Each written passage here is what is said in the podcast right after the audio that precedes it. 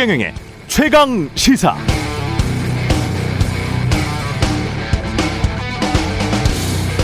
네, 어제 미국 중앙은행 연준의 정례 회의 소식이 전해졌습니다. 2023년까지 두 차례 정도 금리가 조기 인상될 수 있다는 내용이었는데요. 인플레이션이 올 것 같다고 걱정하는 기사들 이미 많이 나왔었기 때문에 시장 충격은 좀 덜한 것 같고 그리고 또 그렇게 특별히 걱정하실 필요도 없습니다. 인플레이션에 따른 금리 인상은 좋은 측면도 많거든요. 적당한 인플레이션 때문에 상품 가격이 상승하면 수출 대기업들은 돈을 잘 벌게 되고 협력업체 납품 단가도 좀 오를 수 있고 잘하면 임금도 상승하게 되고 은행 이자에 기대어사는 은퇴한 노인들의 월 소득은 늘어날 테고 물가가 적당히만 오르면 경제 성장률은 자연히 높아지고 고용도 촉진됩니다.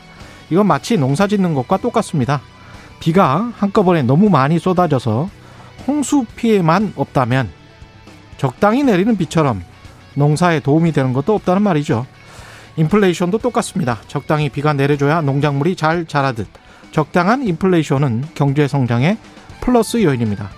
내가 빚내서 투자 많이 했다고 그러니까 내가 지금 당장 우산 준비 못했다고 계속 날씨가 가물어라 이렇게 주장할 수는 없는 노릇이지 않습니까? 그건 자신의 분에 넘치게 투자 많이 한 사람들의 볼멘 소리일 뿐 따라서 금리야말로 때가 되면 떠나는 버스 같은 겁니다. 시장은 투자자들 각각의 사정을 기다려주지 않죠. 금리 인상으로 되려 집값이 하향 안정화되면 환호할 사람들도 많습니다. 올 하반기 금리 동향이 부동산 등 자산 시장, 나아가 유권자들의 민심에 미치는 영향도 주목할 만한 정치 변수가 되겠네요. 네, 안녕하십니까. 6월 18일 세상에 이익이 되는 방송 최경련의 최강시사 출발합니다. 저는 KBS 최경련 기자고요. 최경련의 최강시사 유튜브에 검색하시면 실시간 방송 보실 수 있습니다. 문자 참여는 짧은 문자 50원, 긴 문자 100원이들은 샵9730 무료인 콩 어플 또는 유튜브에 의견 보내주시기 바랍니다. 오늘 1부에서는 김경수 경남도지사 연결하고요. 2부에서는 윤석열 전 검찰총장 측 이동훈 대변인 만나봅니다.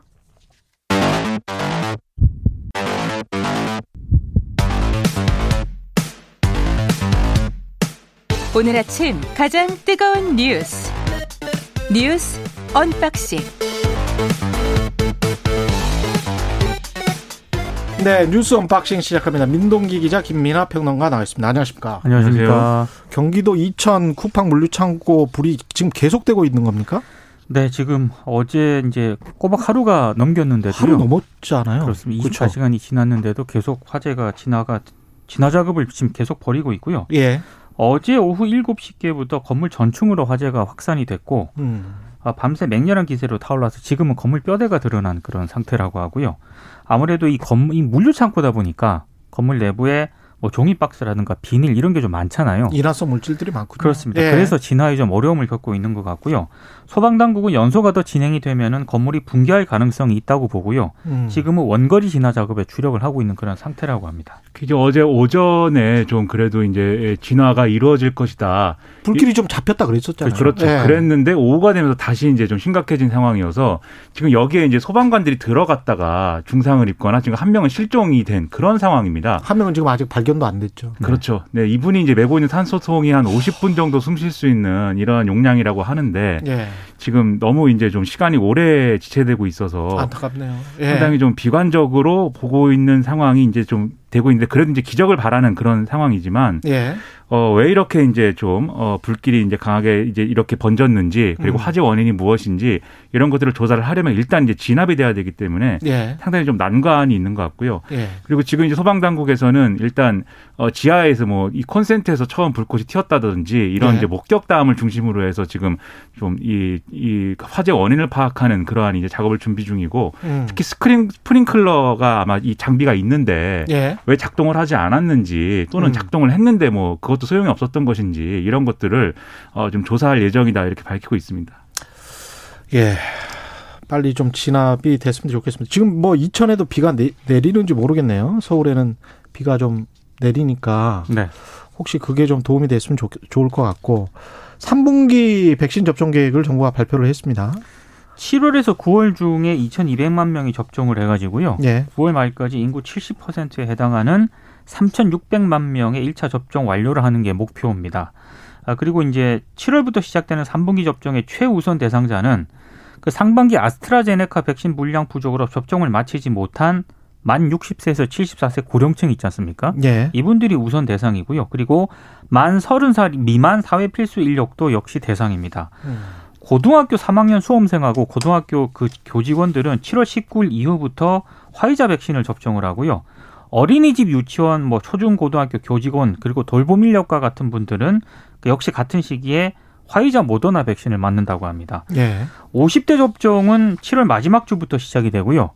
어, 18세에서 49세는 별도 순서 구분 없이 8월부터 희망자에 한해 접종이 실시가 되는데 이 이들이 맞을 백신 접종은 확정되지 않았습니다. 음. 저는 8월에 맞을 것 같습니다. 아 계산을 해보니까 그렇게 돼요. 어, 예. 18세에서 49세에 해당되기 때문에 예. 네, 굉장히 많은 분들이 맞을 때 맞게 되는 것 같습니다. 그러니까 일단 3분기 이 접종 계획은 일단 이제 그 시급한 순서대로 이제 일- 일정을 짠 것이고 그래서 그 백신을 접종한다는 것에 이제 가장 큰 의미는 취약층에게 이제 먼저 백신을 접종하는 것이고 그렇 게 따지면 고령층이 이제 우선돼야 되는 거죠. 당연합니다. 그래서 예. 이제 이 2분기 때까지 이제 접종이 안 된 이 고령층 분들에게 우선적으로 접종을 하고 그 외에 이제 지금 전면 등교를 시행해야 되는 부분 그리고 어 지금 돌봄이 지금 어 여러모로 이제 안 이루어지지 않고 있는 부분 이런 것들에 대해서 이제 백신을 진행하고 그다음에 사회 필수 인력에 대해서 먼저 진행을 한다는 거고 음. 그 다음에 이제 연령대별로 구분했을 때는 50대부터 일단 좀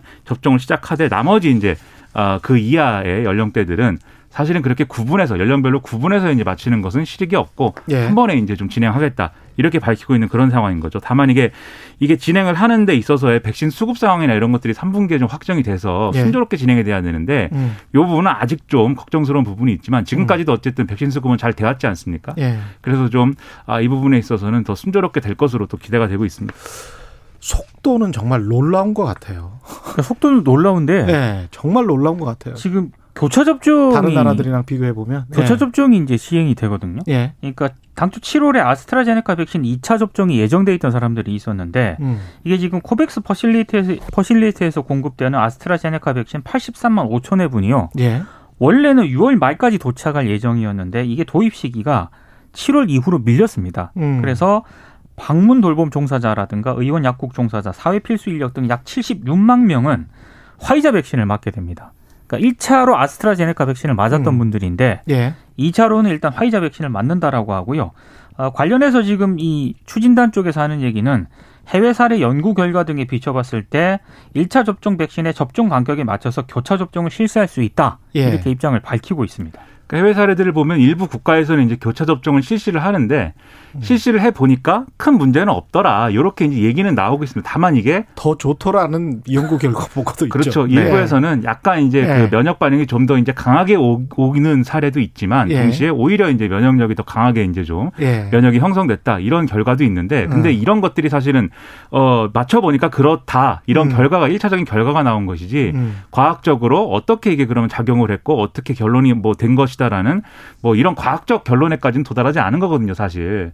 그래서 이 부분에 있어서는 좀 불안감이 남아 있는 건 사실이지만 방역 당국이 그 점까지 고려를 해서 이제 결정을 한 것이기 때문에 이게 2차 접종은 다른 백신을 맞는 거에 대해서 또 지나치게 걱정할 필요는 없는 것 아, 같습니다. 그것도 분명히 있습니다. 독일, 캐나다, 프랑스 이런 나라들이 지금 교차 접종을 하고 네. 있거든요. 예. 근데 본인이 음. 1차에서 아스트라제네카 백신을 맞았는데 음. 나는 2차도 무조건 아스트라제네카 백신을 맞아야겠다라고 하시는 분들도 있잖아요. 그러면 기다리면 되는 거예요. 그분들은 7월 음. 19일 이후에 아스트라제네카 백신으로 2차 접종을 맞을 수가 있습니다. 음. 다만 그 접종이 1차 접종과 2차 접종 사이에 그렇죠. 간격이 이제 또 너무 벌어지면 너무 벌어지니까. 그러면 이제 접종 효과가 떨어질 수가 있기 때문에 그렇죠. 이 부분은 이제 방역 당국이 아마 협의를 해서 아마 조정하는 그런 과정이 있을 것으로 생각이 되고요. 음. 그 부분 관련해서 이제 지금 2차를 굳이 2차 접종을 교차 접종을 해야겠다라고 방역 당국이 결정한 것도 어 그러한 이제 과학적인 뭐 어떤 검증이나 이런 것들이 추가로 필요하다고는 하지만 이 그것보다 접종 일정을 지키는 것이 더 중요하다 이렇게 이제 판단을 했기 때문에 음. 진행을 한다고 설명을 하고 있습니다. 그렇죠. 13주, 14주 이후에 또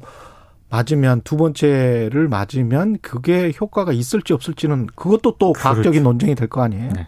그러니까 12주 이내에는 꼭 맞아야 될 것 같고 이게 지금 대통령 경선 연기를 비이재명계 더불어민주당 의원 60명이 의총을 열자라고 요구를 했습니까? 원래 송영길, 송영길 민주당 대표가요. 음. 오늘 그 최고위 회의에서 대선 경선 연기 여부 등을 결정하겠다라고 얘기를 했거든요. 예. 그러니까 흔히 말하는 더불어민주당 비이재명계 의원 현 60명 정도가 음. 의원총회 개최를 요구한다. 이 의원총회는 대선 경선 연기 논의를 위한 의원총회인데요. 예. 이런 내용의 연판장에 서명을 했다라고 합니다. 아, 그러니까 연판장에 서명을 했다. 그렇습니다. 예. 그러니까 지금 이재명 경기지사 쪽 의원들은 경선 연기를 거부하고 있기 때문에 예. 자칫 충돌도 예상된다는 게 지금 일부 언론의 보도인데요. 예. 어, 일단 서명에 동참한 의원 중에는 정세균 전 총리와 이낙연 대표 전 대표 측 의원들이 상당수 포함이 된 것으로 확인이 됐고요. 아, 만약에 이제 연판장 서명의 의원들 사이에서 확산이 되면은 양쪽 간에 이제 충돌이 좀 불가피한 그런 경선을 상황입니다. 연기하는 것을 토론하는 의총을 개최하자 뭐 이런 거죠. 그렇죠. 그렇죠. 이게 당원 단계 재적 의원 3분의 1 이상의 요구가 있으면 음. 원내대표가 의원총회를 소집한다 이렇게 규정되어 있기 때문에 그 3분의 1을 이제 채웠다고 하면 예. 그냥 의총을 열어야 되거든요. 예. 그럼 만약에 이제 그러한 절차를 이제 거치게 되면 오늘 그런 의총이 열리는 건데 음. 그 의총은 아마 뭐 다 공개로 하진 않을 것이고 비공개로 진행하겠지만 그렇죠. 엄청난 뭐 나름대로의 논쟁이나 이런 것들을 하고 결과만 있겠죠. 언론에 보도가 이제 되겠죠. 예. 중요한 건 이제 어제도 좀 말씀드렸지만 국민들 입장에서는 이게 참 무슨 뉴스지 뭐 이렇게 좀 의문을 가지실 수 있습니다. 왜냐하면 음. 경선을 그 왜 연기해야 되는 거지? 이런 음. 의문도 첫 번째가 있을 수가 있고 두 번째는 연기를 할 수도 있겠, 있겠는데 극구 거부하는 이유는 또 뭐지? 이게 사실 국민들의 입장에서는 잘 이해가 안 될 수 있어요. 그래서 이런 부분들을 잘 납득시켜 줄 수 있는 논리를 정치권이 됐으면 좋겠는데 뭐 각자 유불리만 얘기하고 있어서 조금 좀 유감스럽습니다. 근데 이게 이제 정치권이 아니고 더불어민주당 내기 때문에 이거는 당내 분열 양상이잖아요. 그렇죠. 그렇습니다. 예. 뭐 링컨 대통령도 그런 이야기 했지만 집안이 분열되면 뭐 스스로 설 수가 없는 거예요. 예. 네. 근데 그 이런 모습들도 국민들이 음. 보고 있는 거거든요. 그렇죠. 그리고 국민들이 네. 보고 거기에 따른 판단을 할 것이기 때문에 그렇죠. 그걸 네. 같이 고려해서 이제 좀 하는 게 좋겠죠. 그러니까 이 논쟁이 과연 필요한 논쟁인가에 대해서 음. 예, 국민들의 시각과 더불어민주당 내부의 이런 여러 가지 시각이 좀 다른 것 같아요. 음. 김경수 지사를 뉴스 언박싱 이후에 바로 우리가 인터뷰를 하거든요. 네. 예. 주목을 좀 오늘 해야 될 것 같습니다. 네. 김경수 지사의 이야기를 여러모로 함의가 있네요. 어제 오늘. 만났다니까요. 그니까 말이에요. 이재명 지사를요. 네. 네. 예. 많은 걸 좀 물어봐 예. 물어보셔야 될 것 같습니다. 쫓긋하고 좀 들어봐야 되겠습니다. 이준석 대표가 사무총장이죠.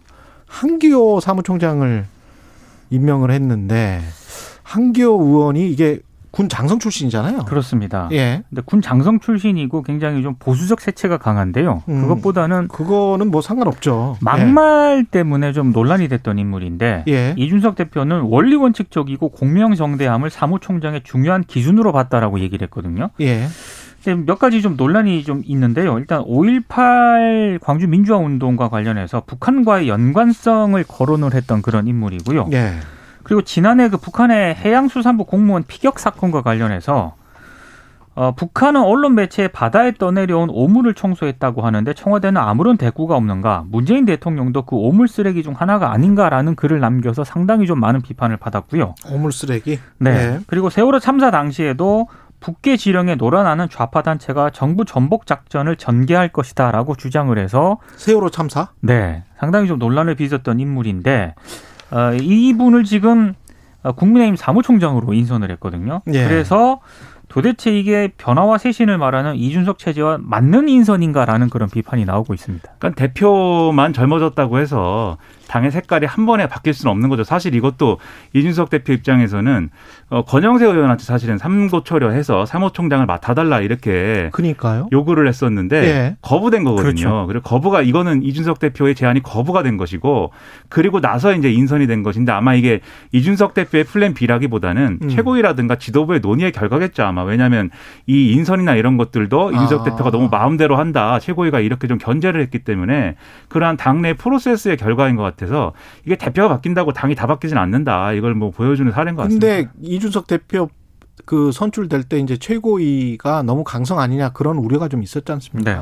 근데 이 김도읍 정책위 의장 그, 그 전에 이제 다른 사람들이랑 그 거론됐던 사람들, 권성동, 권영세, 성일종 뭐 이런 사람들이랑 봤을 때는 일반적인 국민들도 이미지가 최고위도 상당히 강성이고 이른바 이제 종편의 스타들이고 그리고 이제 김도읍 그다음에 한기호 이런 분은 거의 그 국민의힘에서도 상당히 우측에 가 있는 그런 분인 것 같은데 네. 이제까지 말했던 거를 보면 그럼 당이 장악된 거는 상당히 강성 강경한 분들이 그러니까 장악하고 있는 거 아니에요? 맥락상 맥락상 일단 이준석 대표가 사무총장으로 삼고 처리했던 분한테 일단 이게 제대로 안 된 거 아닙니까? 그리고 예. 최고위원들 색채도 굉장히 강하고요. 그리고 음. 최근에 이준석 대표의 여러 가지 인선이라든가 언론 인터뷰 등에 대해서 최고위원들이 이준석 대표를 굉장히 강하게 비판을 하고 있거든요. 예. 이런 맥락상 좀 최고위원들 내부의 어떤 그런 비판을 좀 감안한 어떤 인선이지 않는가 싶은데 음. 이제 거기에 대해서 우려가 나오고 있는 거죠. 그러니까 대표적으로 이 이준석 대표 견제에 나서고 있는 게 김재원 최고위원이잖아요. 예. 김재원 최고위원도 사실 어 어떻게 보면은 어 과격한 극단적인 약간 그런 이제 정견을 갖고 있는 부분들이 있고 음. 그리고 그러한 걸 배경으로 해서 지금 주장을 하라는 대목이 분명히 있거든요. 네. 물론 이제 쟁점은 윤석열 전 총장에 대한 태도 문제 그리고 어 공정한 대선 관리를 할 수 있을 것인가에 대한 문제 그리고 이 공천에 대해서 이 컴퓨터 활용 능력 등의 이 자격 시험을 봐야 된다라고 주장한 문제 뭐 이런 걸 가지고 이제 일단은 얘기를 하고 있지만 예. 그런 거를 넘어서서 전반적인 당의 구조 자체는 이제 옛날 음. 구조가 유지되고 있고 그 압력이 여전히 김재원 최고위원이라든지 이런 인선에서 이제 보여주고 있는 것으로 봐야 되는 거죠. 음. 그러나 김기현 원내대표는 국회 연설에서 꼰대는 여당이다 이렇게 이야기를 했죠. 꼰숙이라는 단어를 예. 꼰숙이. 등장시켰습니다. 예. 꼰대 수구 기득권, 꼰대 수구 여권을- 기득권은 여당이다. 꼰숙이로 규정을 했고요. 예. 그리고 586 운동권 출신을 기득권 프레임으로 공격을 했습니다. 음. 그래서 재밌는 얘기를 했는데요. 예. 꼰숙이에게 어떻게 미래를 맡기고 꼰숙이가 어떻게 민생과 공정을 챙기겠느냐. 더더군다나 586 운동권이 국가를 사유화하고 있다. 음. 80년대 구국의 강철 대우가 이제는 이권의 강철 대우, 세습의 강철 대우가 됐다. 어제 이렇게 상당히 강하게 비판을 했어요. 이게 알겠습니다. 지금의 이제 여당 예. 중심의 세력을 예. 기득권이다 이렇게 규정한 이제 어떤 프레임인데 음. 저는 뭐 정치권이 프레임을 서로 던지고 그렇게 싸울 수 있다고 보지만 예. 구체적인 정책과 가치의 노선 이런 것들에 있어서는 그러면 거기에 맞는 걸 내놨으면 좋겠다고 생각이 드는데 음. 김기현 원내대표의 이제 연설 내용을 보면은 그러면 이 국민의힘이 내세우는 정책이나 가치 노선 이런 것들을 평가할 때 음. 그럼 이제 기득권을 깨는 그러한 방향의 어떤 정책이었느냐 좀 그렇지 않았던 것 같아서 다소의 프레임과 아, 속의 내용은 좀 다른 것 같다 이런 생각입니다. 계속 살펴보죠. 예. 뉴스 언박싱 민동기 기자 김민아 평론가였습니다. 고맙습니다. 고맙습니다. 고맙습니다. KBS 라디오 최경영의 최강시사 듣고 계신 지금 시각은 7시 38분입니다. 오늘 하루 이슈의 중심. 당신의 아침을 책임지는 직격 인터뷰. 여러분은 지금 KBS 일라디오 최경영의 최강 시사와 함께하고 계십니다. 어제 이재명 경기도지사 김경수 경남도지사 만나서 수도권과 비수도권의 상생 발전을 위해서 협력하기로 했습니다. 그렇지만 여권의 가장 강력한 대권 후보 친문의 핵심 인사와의 만남이어서 정치적 해석도 많이 나오고 있는데요. 김경수 경남도지사 연결돼 있습니다. 안녕하세요. 예, 안녕하세요. 반갑습니다. 예, 반갑습니다. 지사님 어제 그 이재명 경기도지사 만나서 수도권과 비수도권의 정책 협약을 맺었는데요. 예, 예. 이게 어떤 내용인가요? 음, 지금 그동안 우리 이제 경남이 중심으로 그 부산, 울산과 함께 부울경 메가시티 추진을 해왔잖아요. 예. 이게 이제 수도권이 서울, 경기, 인천으로 이제 권역으로 묶이면서 그 발전 경로를 밟고 있고 플랫폼 역할을 하면서 이제 음. 경쟁력을 갖고 있는데 다른 지역들은 다 시도별로 돼 있지 않습니까? 아. 그러, 그러면서 이게 이제 권역 단위로 묶여야만 수도권과 상생 발전이 가능한 거 아니냐. 경쟁이 불경- 될수 있다. 예. 그렇죠. 그래서 음. 이제 근데 이걸 추진해 나가려면 수도권과 비수도권이 함께 해 나가야지 이게 갈등이나 경쟁하는 방식으로는 음. 성공하기가 좀 어렵습니다. 예. 그런 차원에서 이제 경기도와 함께 어, 협약을 추진한 건데요. 예. 원래는 부울경 전체와 경기도가 공동으로 추진을 했었는데 예. 이제 중간에 보궐선거가 끼면서 이게 개별적으로 하는 걸로 그렇게 이제 바뀌어서 하게 된 겁니다. 그건 지방정부 공동발전 정책 협약 을 그렇죠. 한 거죠? 그러니까 경기도와 예. 경남도 연구원 간의 정책 연구 협약 있고 경기도 음. 경남도가 그걸 이제 공동으로 추진하겠다라는 약속을 한 거죠. 앞으로 그래서 수도권과 비수도권이 같이 한번 상상하는 모델을 만들어 보자 이런 뜻이네요. 네, 그런 취지입니다. 예.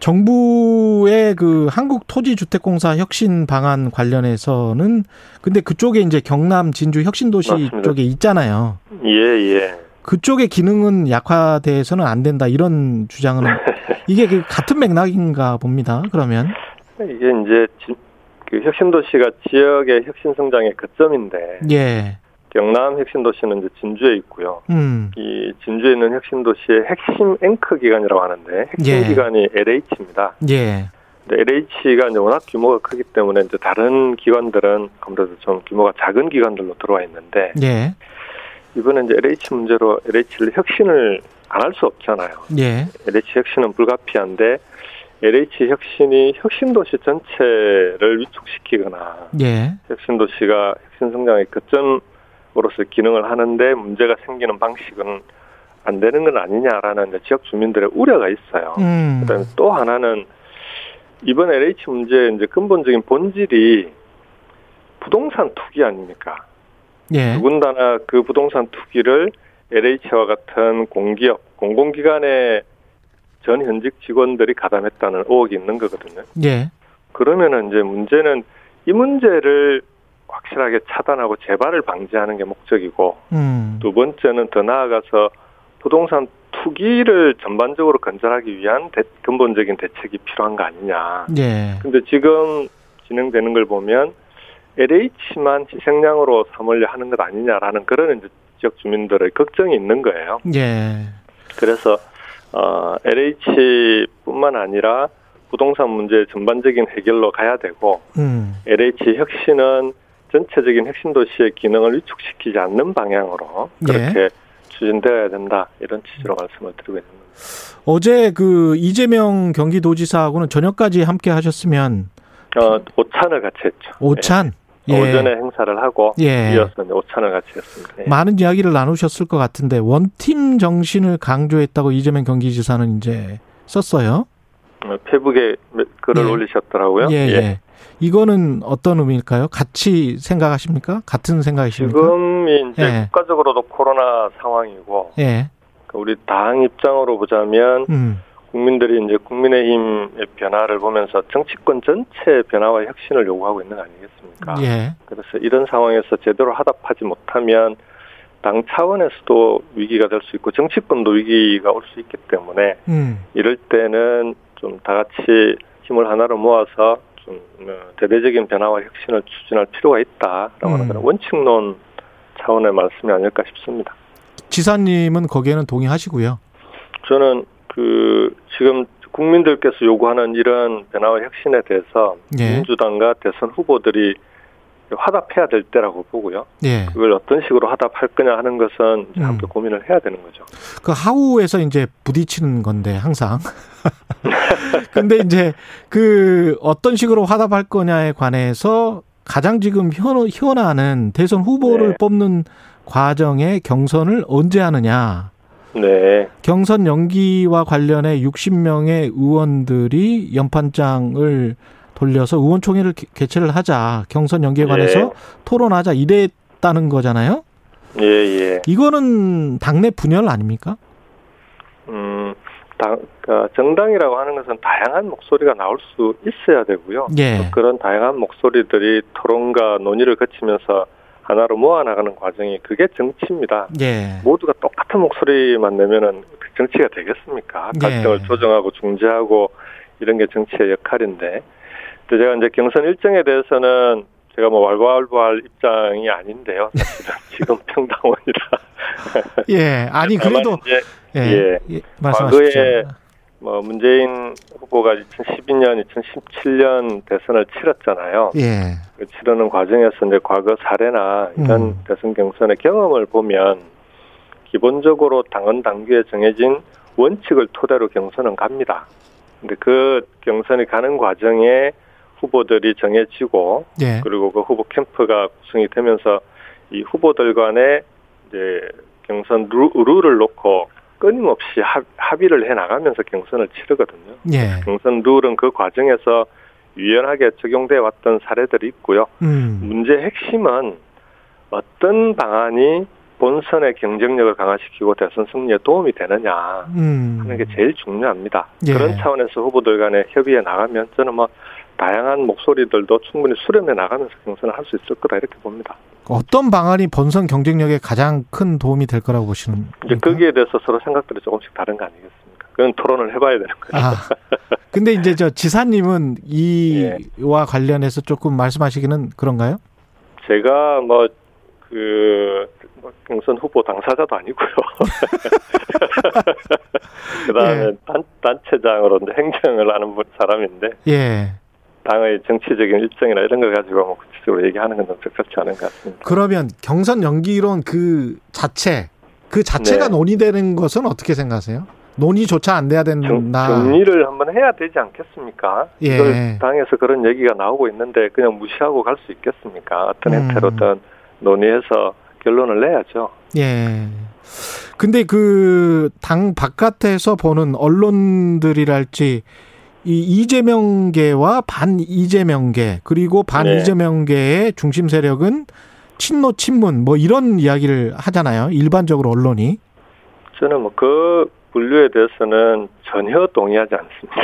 아, 전혀 동의하지 않으시고요. 과거에도 보면은 1위 후보, 이게 대선 경선 국면으로 들어가면 예. 늘 앞서 나가는 1위 후보와 그 1위 후보에 대해서 도전하는 다른 후보들 간에 이제 경쟁이 되는 건데 예. 그걸 친문, 반문 이런 식으로 구분하는 것은 즉 정말 이게 어 당의 우리 현재 현실하고 전혀 맞지가 않고요. 이 음.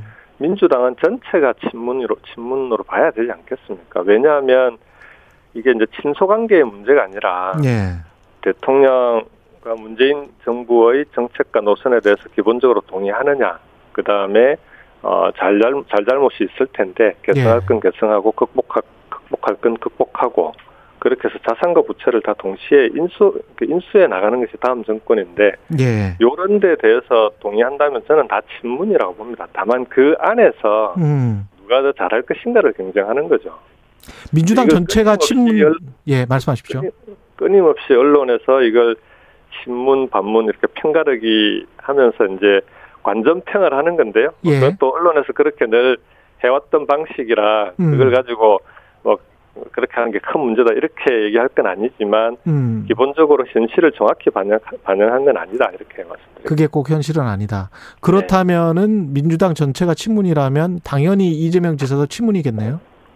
그렇죠. 그러니까 이재명 지사도 그런 부분에 대해서는 여러 번 밝혔는데요. 예. 지금 현 정부의 정, 어, 전- 전체적인 정책이나 큰 방향에 대해서는 예. 동의하고 예. 그리고 어 그렇다고 이제 그 지금 드러나고 있는 여러 가지 부동산 문제나 문제점이 없는 건 아니잖아요. 그렇죠. 그런 예. 음. 부분들을 어떻게 개선해 나갈 것인지를 자신의 정책을 가지고 기본소득이라든지 그런 걸 어, 대안을 가지고 얘기하고 있는 거니까 그런 점에서는 큰 틀에서 민주당의 친문 세력, 친문 세력이라기보다는 음. 문재인 정부와 개를 같이 하는 과정에서 경쟁을 하고 있다 이렇게 저는 봅니다.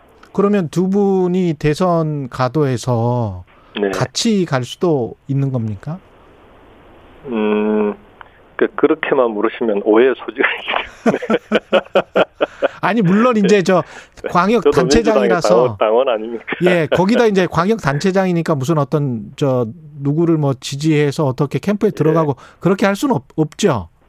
저는 뭐 지금 다른 후보들과도 여러 여러 가지 여러 인연이 있고요. 예. 어, 다른 후보들 중에서도 제가 이제 광역 단체장 입장에서 보면은 어 균형 권역별 균형 발전이라든지 예. 를 같이 하는 정책들을 추진하고 있는 분들이 많기 때문에 음. 그런 분들은 다 함께 할 수 있다고 봐야죠. 아, 모든 분들이 지역 발전, 지역 균형 발전 함께 한다면 다 함께 할 수 있다. 예, 예. 예. 이재명 경기도지사 그 기본소득에 관해서는 아직은 도입이 시기상조다. 이런 말씀을 예. 하신 적 있잖아요. 그렇죠. 제가 음. 인터뷰를 언론 인터뷰를 했었고 예. 거기에 대해서 이제 입장을 음. 통- 통해서 내놓으셨는데 핵심은 그거였습니다. 이게 예.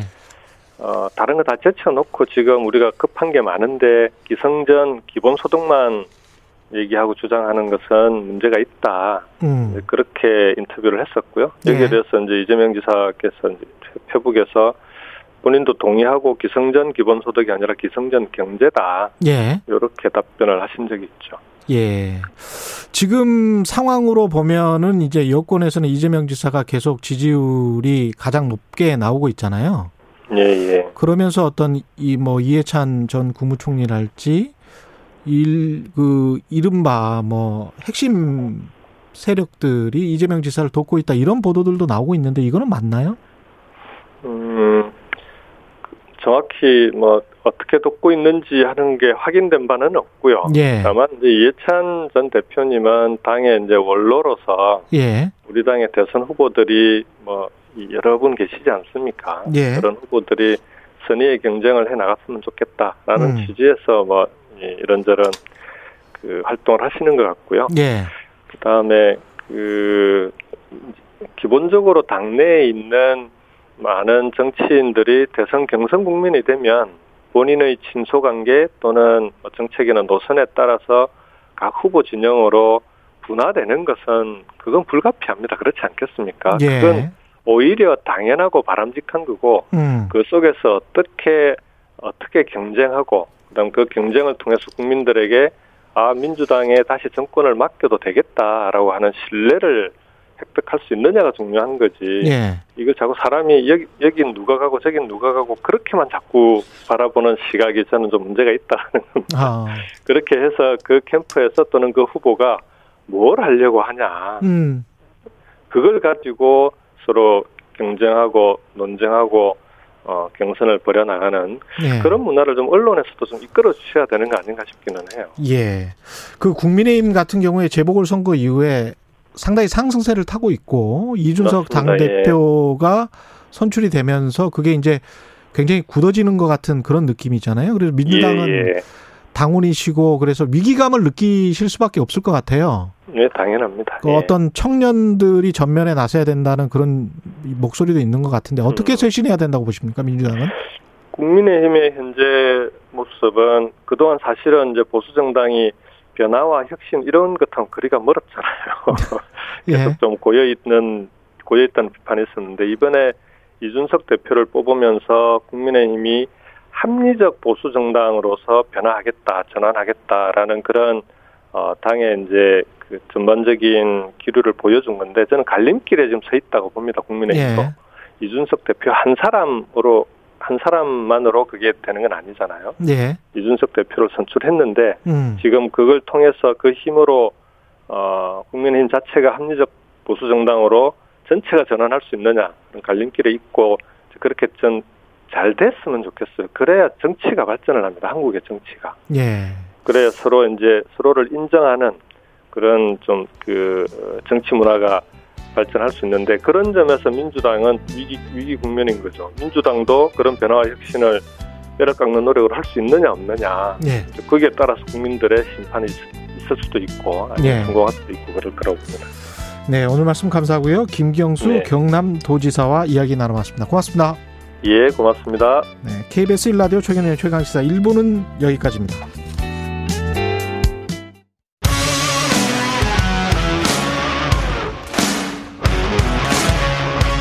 오늘 하루 이슈의 중심 최경영의 최강 시사.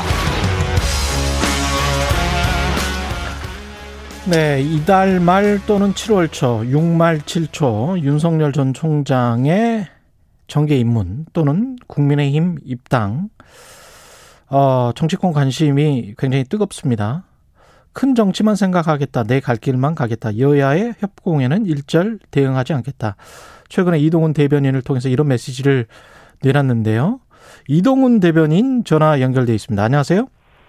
예, 안녕하세요. 예. 예, 이동훈 대변인은 최근까지 조선일보 기자셨죠? 네, 그렇습니다. 예, 예. 윤석열 전 총장의 캠프로는 언제 이동을 하신 겁니까?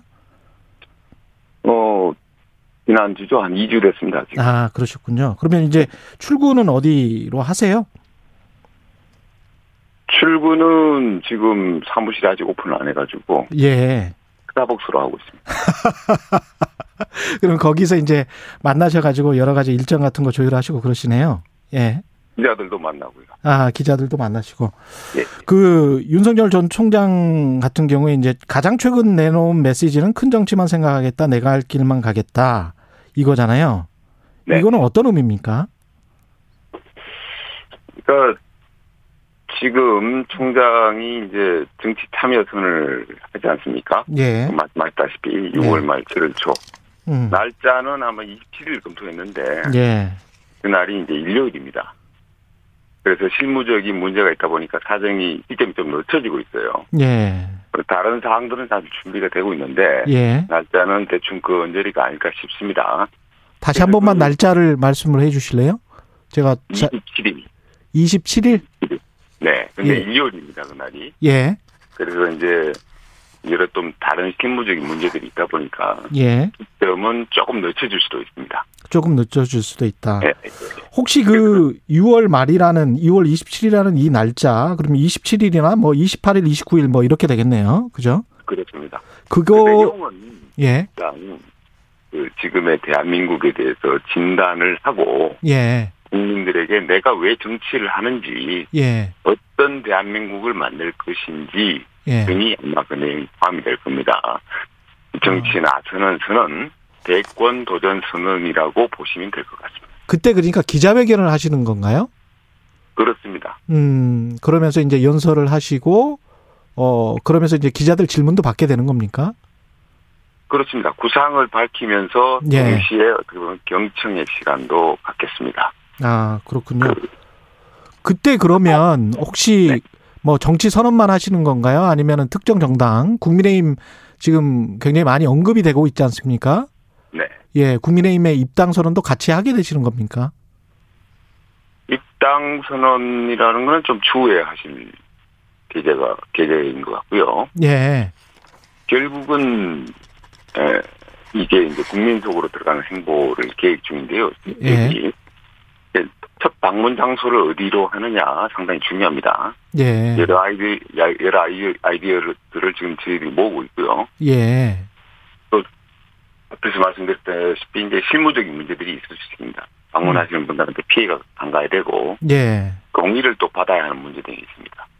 그래서 코로나 문제도 있고요. 이런 예. 것들 때문에 신중하게 좀 접근하고 있다고 말씀드리겠습니다. 아, 그러니까 어떤, 윤 위원장님이 오늘 아침에 이제 민심 투어하면 국민이 짜증낼 거다라고 하는데 음, 국민이 최대한 짜증내지 않도록 그렇게 하는 민심 투어가 되도록 하겠습니다. 그래서 그 민심 투어를 반영을 해서 음, 어, 음. 입당 문제도 최종 결론을 내겠다 이렇게 아. 좀 말씀드리겠습니다. 그러면 지금 말씀하시는 거 들어보니까 6월 27일 이후에 정치 선언을 하고 그 다음에 이제 기자회견을 같이 그날 하- 한 다음에 그 다음에 민생 투어를 최대한 국민들의 삶에 방해받지 않도록 민생 투어를 한 다음 그 다음 입당 선언을 하게 될 것이다 이런 일정을 밝히신 거네요 지금.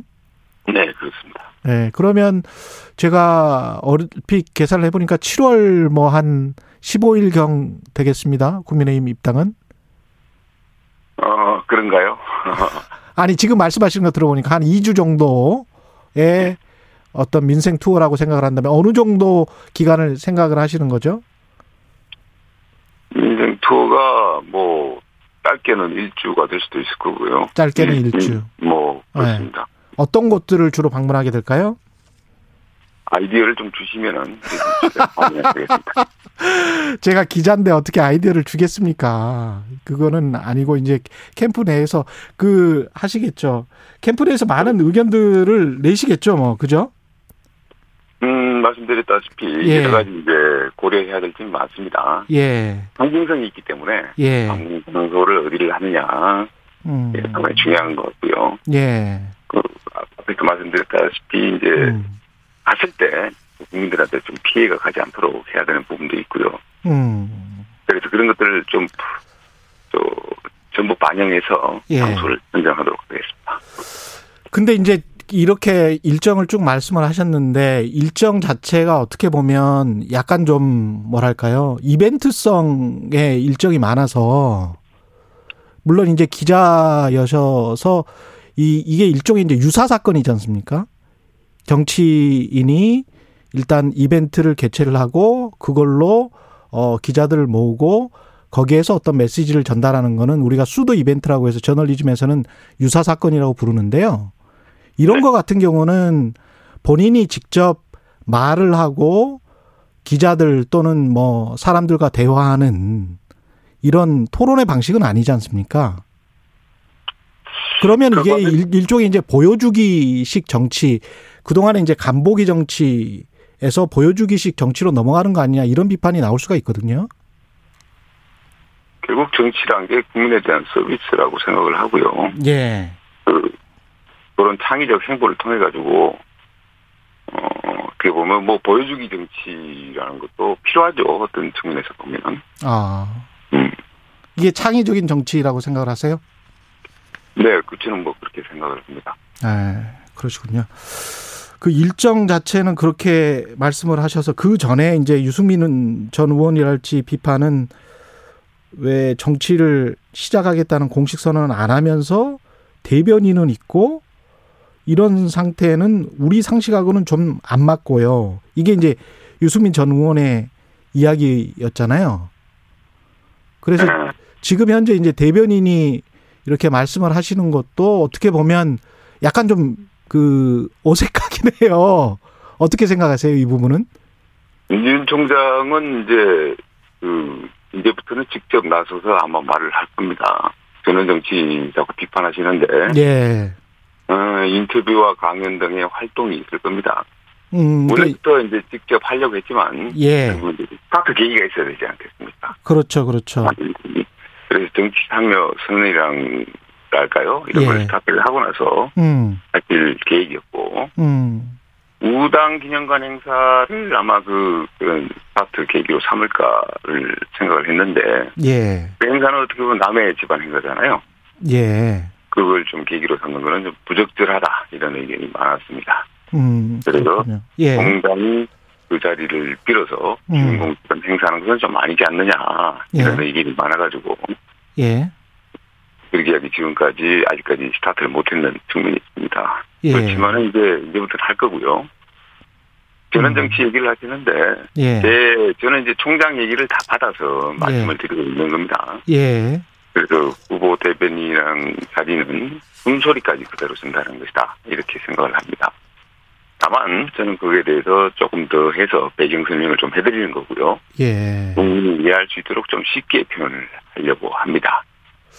어, 정치인의 메시지 국민이 이해할 수 있어야 되니까 그게 예. 대변인의 역할이라고 봅니다. 예, 그, 그렇게 잘 됐으면 좋겠습니다만은 순소리까지 전달하는 거는 과거에 이제 왕이 있고 왕의 메신저가 있었던 그런 시절이고 현대 민주주의 정치에서는 그런 정치인들은 많지는 않았거든요. 어, 대변인이라 그러면은 그렇게 해야 되겠죠. 네. 알겠습니다. 그 관련해서 그 어떤 메시지 나온 것 중에서 지금 좀 흥미로운 게 가장 최근 것은 보수 중도 진보 그리고 문재인 정부의 실망에 이탈한 탈진보 세력까지 아우르겠다. 국민의힘에서 이기는 것만으로는 큰 의미가 없다. 이런 말씀은 윤석열 전 총장의 말씀이신 거죠? 그렇습니다. 예. 그렇습니다. 예. 그러면 이것을 다 아우를 수 있는 이게 중도 진보 탈진보를 다 아우르는 어떤 인, 인사가 있어야 될 거 아니에요? 일단 캠프 내에 어떤 모으고 있는 세력이나 이런 분들이 있어요? 그 압도적인 정권 교체라고 표현을 했는데요. 예. 저는 뭐 이게 우리 국민이 바라는 원하는 시대 정신이라고 생각을 합니다. 예. 이게 말씀하셨다시피 중도와 합리적 진보 여기까지 좀 포괄하는 정권 교체, 개념이라고 저희들이 생각하고 있고요. 예. 이걸 통해서 공정과 어떻게 보면 상식의 나라 만들고자 합니다. 음. 어, 이게 이제 우리 국가적 과제 시대적 사명이라고 보고 있습니다. 예. 이게 보면 절체절명의 과제가 아닌가 생각을 하고요. 예. 윤 총장도 이를 분명히 인식을 하고 있습니다. 음. 그래서 인사를 말씀하셨는데 예. 그 부분에 대해서 이제 중도 세력과 보면 규합하기 위한 움직임을 보이고 계시고요. 예. 다만 그 텐트를 치려 그러면 음. 중심 중심축을 어디에다 박느냐가 중요한데 예. 그 축을 국민의힘에 박아야 한다고 말씀하시는 분들이 많습니다. 예. 물론 제3지대 얘기하시는 분들도 있어요. 예. 안철수 국민의당에다가 중심축을 박아야 되지 않느냐라는 분들도 있습니다. 예. 하지만 여전히 보수의 중심, 국민의힘이 중심이 돼야 한다고 윤 총장은 생각을 하고 있습니다. 음. 여러 걱정의 목소리들이 많고 예. 듣고 있습니다. 예. 윤 총장은 충무공 말씀대로 예. 절대로 가볍게 움직이지 않고 음. 세상처럼 신중하게 행동할 겁니다. 그래서 이제 지금 하시는 말씀은 국민의힘 중심을 많이 생각을 하시니까 국민의힘 입당은 당연한 걸로 제가 받아들여도 될까요? 우리 청취자들이? 네, 그러실 것 같습니다. 아, 그렇군요. 예, 알겠습니다. 그렇고, 그 다음에 이제 전원 정치를 확실하게 하겠다 이런 말씀을 하셨기 때문에 그 관련해서 그 정진석 의원이 말한 거 있지 않습니까? 이게 와전됐다라고 지금 돼 있잖아요. 어떤 부분 말씀하시죠? 그 장모님 사건 관련해서 10원 한 푼 피해 준 적 없다. 이거는 정진석 의원이 와전 어, 한 것이다. 이렇게 지금 보도가 나왔지 않습니까? 네네. 그럼 정확히 윤석열 전 총장은 뭐라고 했던 건가요, 그때? 음, 이 사법적 절차대로 그 결정이 나면 뭐 당연히 받아들이는 것이죠. 윤지현 총장 입장은. 아니요, 그러니까 그때 정진석 의원이랑 만남에서 네. 뭐라고 이야기를 했었나요? 윤석열 전 총장은? 어, 정진석 의원과의 자리에서 어떤 말을 했는지는 이제 그 정확한 워딩은 모르시고요. 그런 말, 예, 없습니다. 그렇, 그렇지만은 뒤에 듣기로는 예. 사법적 결정이 나면은 예. 당연히 받아들인다. 당당히 받아들인다 라고 말을 했던 것으로 알고 있습니다. 예. 이 윤석열 전 총장이 이제 대선 대권 선언을 하게 되는데 그것을 하게 된 가장 큰 배경이랄까요? 뭐 왜 나는 대통령이 되어야 되겠다. 이런 이야기는 좀 하셔야 될 것 같습니다. 예. 그러니까 뭐 지금 어, 윤 총장의 지지율이 어, 계속 여러 조사에서 나오고 있는데 예. 지지율 1위를 지키고 있지 않습니까? 예. 이게 이제 어떻게 보면은 국민의 지지와 성원이 이렇게 어, 한마디로 보여지고 있는 건데 음. 이게 왜 이런 현상이 벌어지는 걸까요? 그, 어떻게 보면은 이제 이 문재인 정권의 무능과 위선의 국정 운영이 더 이상 연장되어서는 안 된다는 의미 아니겠습니까? 예. 예, 그, 그런 국민의 기대가 반영된 것이고, 그래서 그런 의미에서 전 총장은 국민이 불러서 나왔다, 이렇게 표현을 합니다. 음.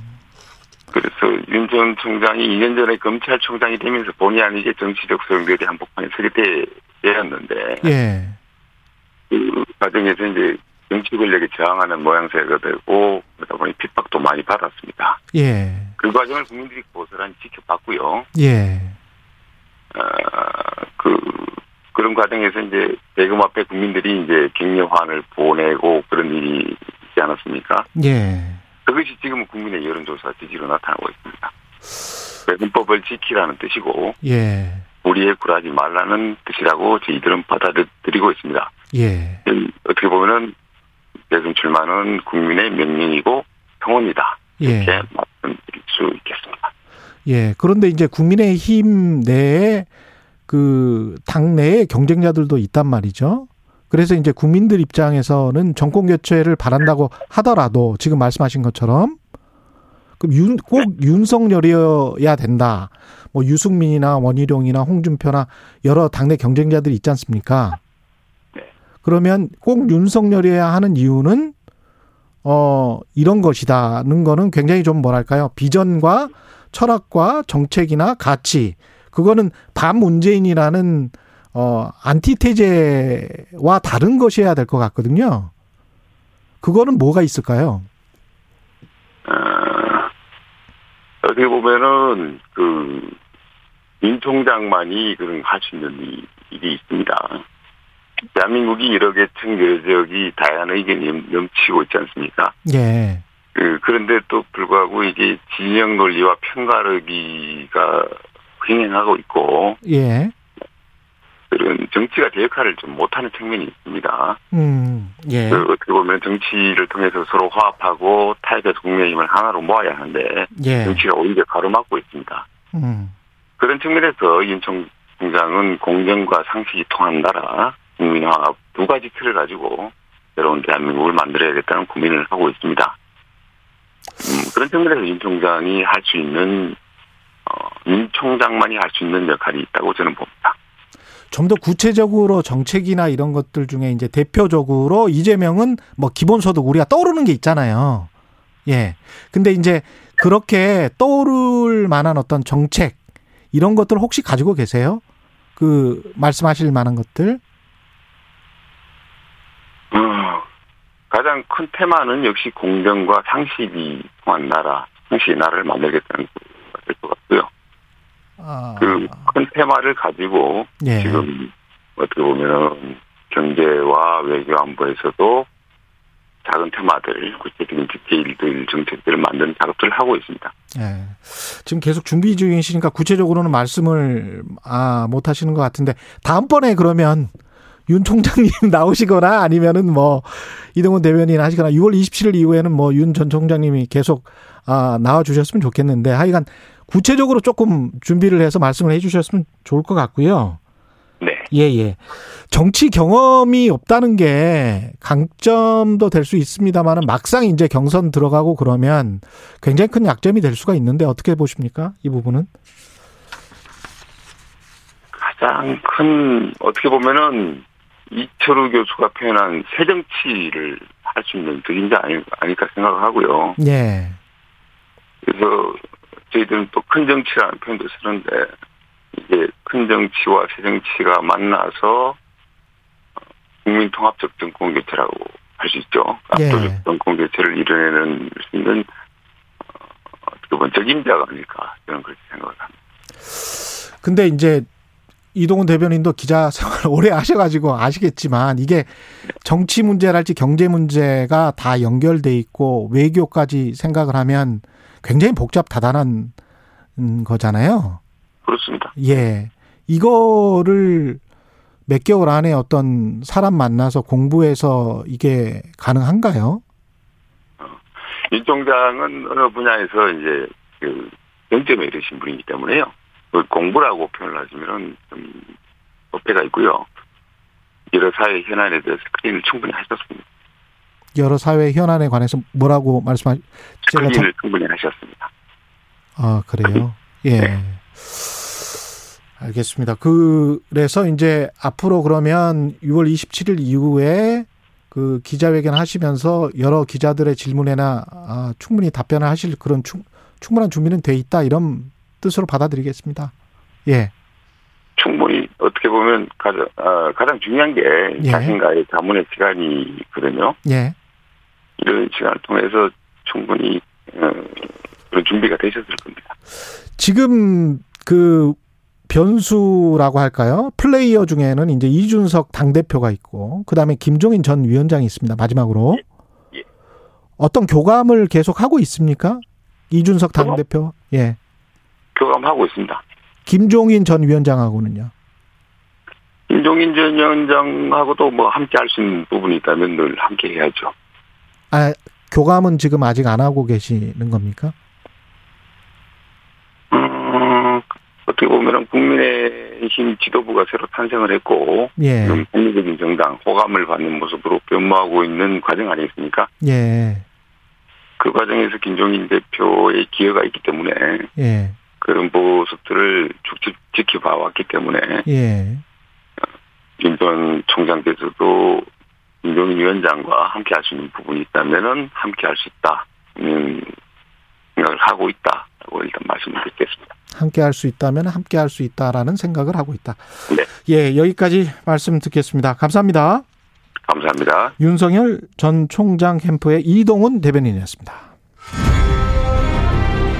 공정, 공익, 그리고 균형. 한 발짝 더 들어간다. 세상에 이익이 되는 방송. 최경영의 최강 시사.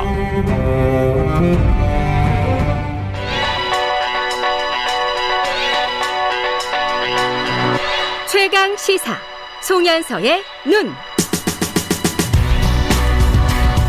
네, 송현서의 눈 서울신문 송현서 기자 나와 있습니다. 안녕하십니까? 네, 안녕하세요. 오늘은 무슨 이야기 가지고 나왔나요? 오늘은 알렉세이 나발리라는 인물에 대해서 좀 이야기를 해보고자 합니다. 나발리. 네, 나발리. 예. 많이 이분 들어 지금 괜찮으세요? 지금 이제 수감되어 있으신데요. 예. 계속 건강 상태가 안 좋다고 음. 이 병원 치료를 요구하고 있는데 음. 안 받아줘가지고 음. 네 그거에 대해서 지금 계속 항의를 하고 있고 어디에 있습니까? 지금 러시아에 있습니다. 러시아에 계십니다. 예, 네, 러시아에 그 수감되어 있죠. 수감되어 있고 네. 알렉세이 나발리는 잘못 들, 네. 알, 못 알, 알고 계신 분들도 있을 것 같은데. 네. 예. 소개를 좀 간단히 해주시죠. 네, 예. 소개를 해드리면 러시아 진보당 대표고요. 2012년 미국 타임지가 선정한 가장 영향력 있는 백인에 들었던 인물이기도 하고요. 예. 정확히는 푸틴 대통령의 정적입니다. 올해 45인데요. 나이가 음. 러시아에서 몇 되지 않은 민주화 세력을 대표하는 인물이다 보니까 청년층에게서 굉장히 좀 폭넓은 지지를 얻어왔고요. 예. 러시아 정당을 두고 뭐 사기꾼과 도둑놈들의 정당이다 이렇게 꼬집을 정도로 굉장히 사이다 발언으로도 유명한 인물입니다. 멋있어요. 네. 예. 아무래도 한국에서는 지난해 8월에 있었던 이 독살 미수 사건으로 더 이름을 알리게 된 인물이죠. 그렇죠. 근데 예. 그 공항 카페에서 차를 마신 후에 기내에서 갑자기 의식불명 상태가 됐고 음. 독일 건너가서 간신히 목숨은 구했는데 이게 이제 문제가 노비촉이라는 신경 안정제를 이용한 암살 시도였다라는 주장을 하고 있죠. 예. 그리고 의식을 되찾은 후에 다시 러시아로 돌아갔는데 러시아에서 체포될 걸 알고서도 돌아간 거였어요. 맞습니다. 예. 네, 그리고 나서 이제 말씀드린 것처럼 지금 현재는 러시아에서 여러 가지 혐의로 수감 생활을 하면서 음. 동시에 푸틴에게 지금도 저항을 하고 있는 그런 이 인물입니다. 단식도 했죠, 지금. 단식도 하고 있죠. 그러니까 병원 치료 해달라고 하면서 요구한 게 단식이었어요. 어떻게 보면 그 과거의 간디 같은 그런 인물로 점점 돼가고 있는 것 같아요. 맞습니다. 이미지도 나발리가. 그렇고요. 네. 예. 굉장히 큰 인물로 돼가고 있는데 네. 미러 정상회담에서 여러 이슈 중에서 이 나발리의 석방 이게 이슈가 됐습니다. 네네. 예. 이게 이슈가 된 이유가 여러 가지가 있을 텐데요. 음. 일단은 뭐 미국, 그러니까 그 대통령 조 바이든 대통령뿐만 아니라 사실 이전부터 서방 국가들이 유럽 연합이라든지 굉장히 나발리 사건에 굉- 좀 관심을 많이 가졌어요. 예. 실제로 노비촉 미수 사건 발생했을 때도 처음 도움을 주겠다고 나선 게 독일의 시민단체였거든요. 예. 독일의 인권 시민단체였고 음. 이전에 뭐 영국 총리나 프랑스 유럽 연합도 꾸준히 이렇게 러시아 민주화나 뭐 인권 문제를 지적을 해 왔는데 이 나발리 사건으로 인해서 이제 굉장히 좀 확고한 계기가 생긴 겁니다. 음. 푸틴을 비난할 수 있는. 예. 그래서 이 푸틴을 비난한 서방 국가들은 나발리를 단순히 그냥 한 나라의 야권 지도자로 보는 게 아니고요. 푸틴이라는 사람이 장기 집권하고 있는 러시아라는 국가를 압박할 수 있는 카드, 키워드 중에 하나라고 해석하고 있는 거죠. 게다가 이제 좀 우크라이나를 두고 계속 그 러시아와 서방 국가 갈등도 이어져 오고 있었던 데다가 그렇죠.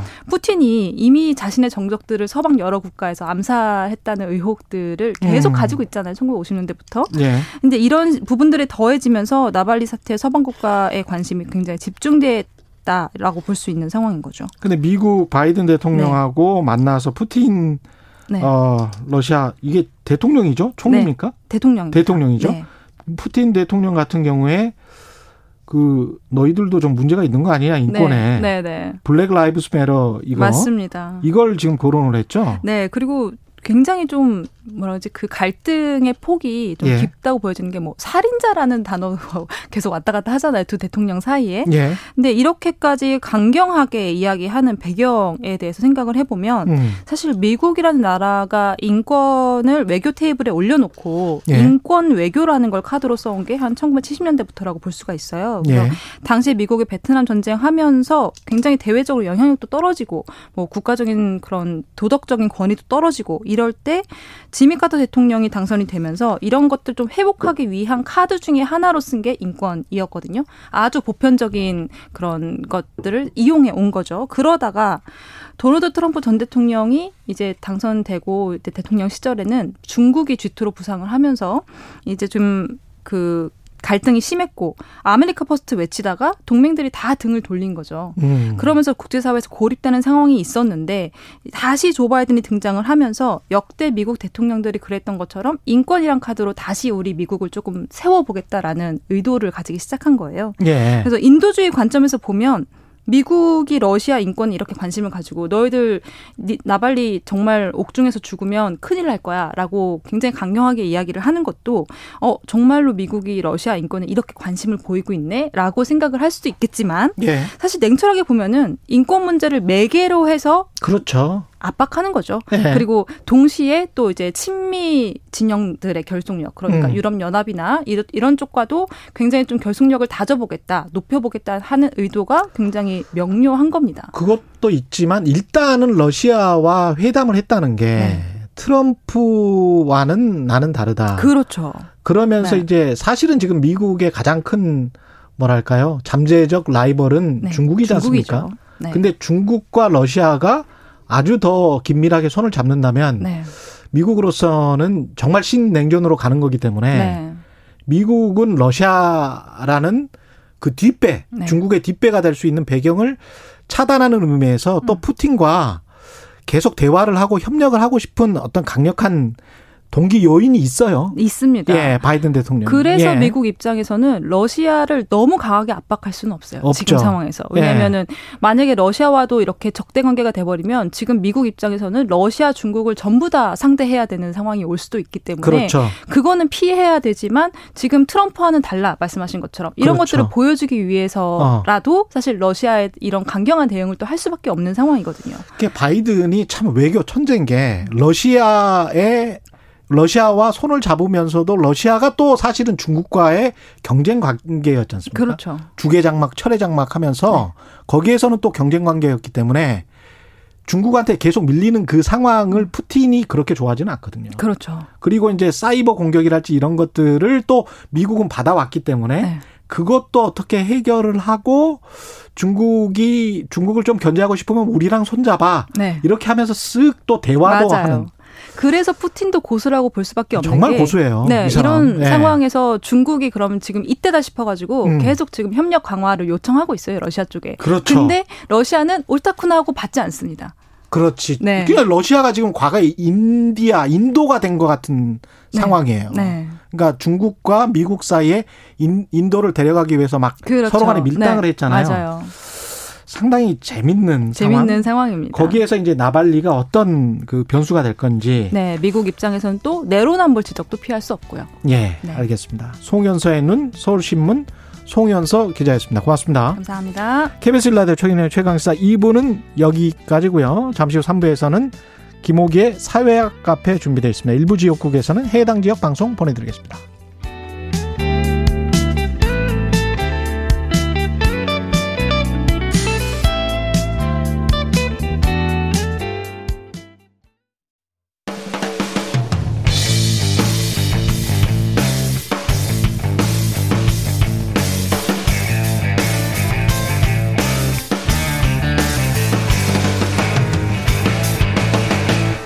최경영의 최강 시사. 최강 시사 김호기의 사회학 카페 어서 오세요.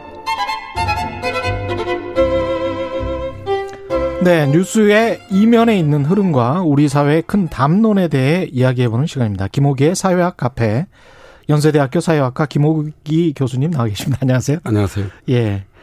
방금 전에 저기 저 러시아 나발리 이야기했는데 네, 예. 예 미중 신냉전에 대해서 이야기하실 것 같습니다. 네. 그 G7 회담이 있었고 이 신냉전 이야기는 꽤 이제 나왔었는데 그 전에도 네, 예. 어떻게 보십니까 지금 상황은? 어, 지금 그 미국과 중국의 뭐 경쟁 관계가 예. 사실 이제 21세기에 들어와서 음, 어, 갈수록 현재 격화되고 있는 것으로 보입니다. 예. 격 격화되고 있는 것으로 보인다. 네. 예. 근데 이게 지금 신냉전이라고 하는데 과거 이제 우리 냉전 생각해 보면 거의 적대국이었지 않습니까? 우리도 그 체제 하에서 네, 예. 어떻게 보면 미국 도움 받아서 경제 성장도 하고 네, 예. 뭐 좋은 측면도 있었고 네. 뭐 분단이라는 나쁜 측면도 있었고 여러 가지 측면이 있는 건데 지금 신냉전은 어떻게 봐야 될까요? 어, 과거하고 좀 다른 점은요. 예. 어, 이제 보통 이제 냉전하면 우리가 음. 미국과 소련의 어떤 적대적 대립 관계를 이야기하잖아요. 예. 에, 두 가지 점을 좀 주목해 볼 필요가 있는데 음. 그러니까 신냉전의 경우에서는 과거의 경우에 구소련과 미국이 경쟁한 이 분야는 주로 그 군사 분야입니다. 예. 그런데 최근에는 이제 에, 정치 군사적 측면 외에 음. 이렇게 경제 사회적 측면에서도 좀 팽팽하게 맞서고 있는 거죠. 예. 그러니까 구소련하고 현재 중국의 어떤 경제력 규모의 차이는 상당히 있다고 봐야 됩니다. 그렇죠. 이게, 이게 예. 하나 있고요. 또 다른 하나는 이제 그럼에도 불구하고 음. 어, 이 구냉전과 신냉전을 구별 짓는 지점이 음. 예, global value chains입니다.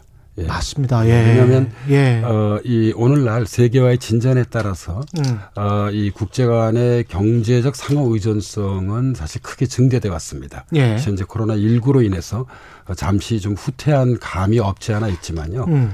어, 세계 모든 나라들의 경제가 아주 긴밀하게 연관돼 있죠. 예. 이러다 보니까 어, 과거처럼 어떤 그런 에, 이, 이 상호 어, 뭐 적대와 대립만으로 음. 특징 지어지는 것이 아니라 그렇죠. 예, 경제적 측면에서는 음. 한편에선 경쟁하고 음. 또 다른 한편에서는 좀 협력하는 음. 이런 좀 이중적 관계의 특징을 보여주고 있습니다. 그래서 군행전하고는 좀 구별해서 봐야 될 거라고 그렇죠. 생각합니다. 거기에 공장이 있고 거기에 매출 올리고 수익 올리고 또 중국 상품이 싼 상품이 미국으로 들어감으로써 미국 소비자들이 또 혜택을 받고 뭐 여러 여러 가지 측면이 있지 않습니까? 그렇죠. 예, 사실 뭐 이 오늘 그 미국 사회에서 음. 뭐 가장 대표적인 뭐 예, 우리가 이제 생필품 같은 경우에 많은 경우 예. Made in China입니다. 그렇죠. 네, 예, 이게 현실이 있죠. 예. 근데 이제 G7을 통해서 중국을 서방 이게 G7이 다 이제 서방 진영이지 않습니까? 네, 예. 서방 진영이 압박을 어느 정도는 했단 말이죠. 네, 남중국해 이야기도 하고. 그럼 중국은 이제 예민하게 반응할 수밖에 없는데 어떻게 보세요? 중국은 어떻게 나올 거라고 보십니까? 어, 중국은 이미 이제 의견을 표명했습니다. 예. 이제 G7을 아, small circle이라고 예. 평가절하했죠. 예. 지들끼리 하고 있다? 예, 예. 우리 예. 중국 다운 발상인데요. 예. 근데 그러나 이제 우리가 뭐 이 어떤 나라든 이제 그 나라의 운명을 결정되는 가장 중요한 저는 두 요소는 하나는 인구이고요. 예. 거의 다른 하나는 경제 규모라고 봅니다. 음. 근데 미국의 인구가 현재 3억 3천 정도 되고 중국이 음. 14억에 달하잖아요. 예. 어, 그리고 경제 규모도 미국의 경우가 세계 GDP의 30%가 넘고 예. 미, 예, 저 중국은 한 20%에 그렇습니다. 가깝습니다. 예. 예. 그러니까 에, 사실 두 국가가 현재 팽팽하게 맞서고 있는 게 만만치 않거든요. 예. 이랬던 나라가 이제까지 없어요. 예. 이랬던 나라가 중 미국 GDP의 한 3분의 2 정도 수준까지 쫓아간 나라가 소련도 없었고 일본도 없었고 없었어요. 예. 중국이 최초예요 지금. 예. 예. 제 기억에 의하면 어, 이, 이 미국을 가장 가깝게 예. 근접해서 추격했던 나라가 일본인데요. 그렇죠. 예. 1970년도에 일본이 이제 세계 GDP의 한 어, 12에서 한 15 예. 정도. 예. 예. 그러나 이제 지금 이제 중국 수준은 안 됐습니다. 그렇죠. 예, 그때 미국의 절반이 채 되지 않았습니다. 그렇죠. 예. 그냥 엄청난 거죠. 지금 중국이 과거의 냉전 체제 소련이나 일본보다 더 강하다고 생각하시면 됩니다. 네, 한 가지 예. 주목할 것은 그이 군행전의 경우에선 예. 그이그 소련에 대해서 음. 어 미국이 혼자 나서서 이제 주로 예. 어, 이 구도를 만들었습니다. 예. 어, 그런데 이제는 중국이 버거운 거죠. 그렇지. 예, 그러다 보니까 이제 유럽을- 이번, 예, 유럽을- 이번처럼 예. 예, G7을 예, 예. 사실상 아, 뭐 한편으로는 협력을 요청하고 예. 예, 다른 한편에서 이제 이 그 동원한 부분이 없지 않습니다. 유럽을 좀 끌어들여야 되는데 예. 유럽 국가들도 사실은 영국 특히 이제 이탈리아 같은 경우는 거의 뭐 중국의 어떤 지역은 식민지다라고 할 정도의 중국의 입김이 굉장히 막강하고 독일도 폭스바겐이 중국 공장 가 있기 때문에 이게 좀 쉽지는 않을 것 같다는 생각도 들더라고요. 유럽이 미국이 내미는 저 손을 굳건하게 딱 잡고 중국에 대항을 할까? 그 문제는 이제 경제인데요. 예. 그 중국과 경제적 협력이 깊은 관계를 이루고 있는 예를 음. 들어 이제 조금 전에 말씀하셨던 에, 독일 그리고 프랑스, 이탈리아죠. 예. 이 국가들은 사실 이번에 참여는 하긴 했지만 그 이 내면은 아주 복잡 다단합니다. 뭐 예를 그렇죠. 들자면 예. 어, 중국의 경우에는 연간 수백만 대의 자동차를 중국에 독일의 경우는 예. 예, 연간 수백만 대의 자동차를 중국에 수출하고 있고요. 음. 어, 그리고 어, 프랑스의 경우는 원래 유럽 국가들 내에서 어, 이 반미적 성향이 강한, 가장 강한 나라입니다. 원래 예, 그랬죠. 예, 예, 그리고 예. 프랑스 사람들이. 예, 예. 예. 이탈리아는 또, 이, 이, 그 중국의 어떤 그런 예, 새로운 그런 세계 전략 중에 하나인 이 일대일로에 직접 참여를 하고 있습니다. 예. 그래서 크게 보자면 미국, 영국, 캐나다는 좀 강경한 대중 노선을 주장하고 있는 반면에요. 음. 그 독일, 프랑스, 이탈리아는 이에 대해서 좀 주저하는 그러니까 좀, 좀 온건한 예, 입장을 그 취하고 있습니다. 재밌는 게 민족적으로도 약간 나뉘네요. 앵글로색슨 계열만 지금 약간 strong, 예. 강력한 어떤 연대를 보여주고 있나요? 예. 이건 뭐 저는 예. 우리나라하고도 고민이 같다고 생각하는데요. 예. 어, 이 독일이든 프랑스든 이탈리아든 예. 어, 중국의 내수 시장.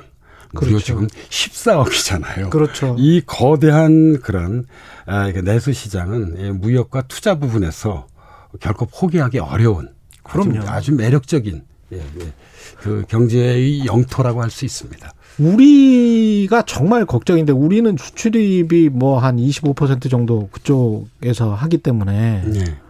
우리는 어떻게 해야 됩니까? 어, 이제 이게 이제 사실 이제 이 어떤 제가 보기엔 이제 전환점에 예. 도달했습니다. 먼저 예. 이제 이번 그 G7에서 좀 나타난 문제부터 좀 말씀드리자면요. 예.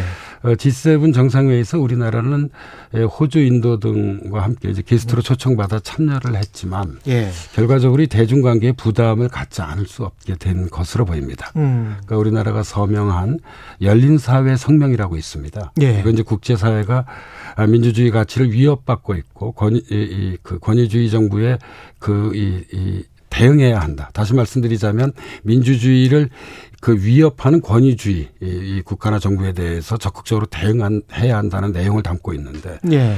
이건 뭐 사실 어 뭐이 이 덧붙이지 않아도 음. 뭐 중국을 겨냥하고 있는 것이죠. 그렇죠. 이제 우리 정부는 예. 아, 이 청와대는 여기에 대해서 이제 논평을 내놨습니다. 예. 특정 국가를 겨냥한 게 아니라고 이제 부인했습니다. 예, 그만큼 우리로서는 우리는 그렇게 예, 이제 말할 예, 수밖에 없는 말할? 수밖에 없는 그런 상황입니다. 예. 이제 문제는 미래죠. 그러니까 예. 최근 흐름을 보면 음. 어, 이 G7이 이, 그, 이, 이 G10이나 G11으로 변화될 가능성이 있습니다. 음. 근데 이럴 경우에는 제가 조금 전에 말씀드렸던 호주, 인도, 우리나라가 합류할 가능성이 높아 보입니다. 아, 예. 그렇게 되네요. 예, 이렇게 G10이 되면 예. 결국 이제 이 양자 택일의 기로에 서 있을 가능성도 배제하기 어렵습니다. 우리가 흔히 음. 어, 이 안미경중이라는 말을 많이 써왔잖아요. 그랬죠. 예, 안보는 예. 미국, 경제는 중국. 예, 이었는데 예. 이, 이, 그 안미 경중이 이 어떤 시험대 위에 음.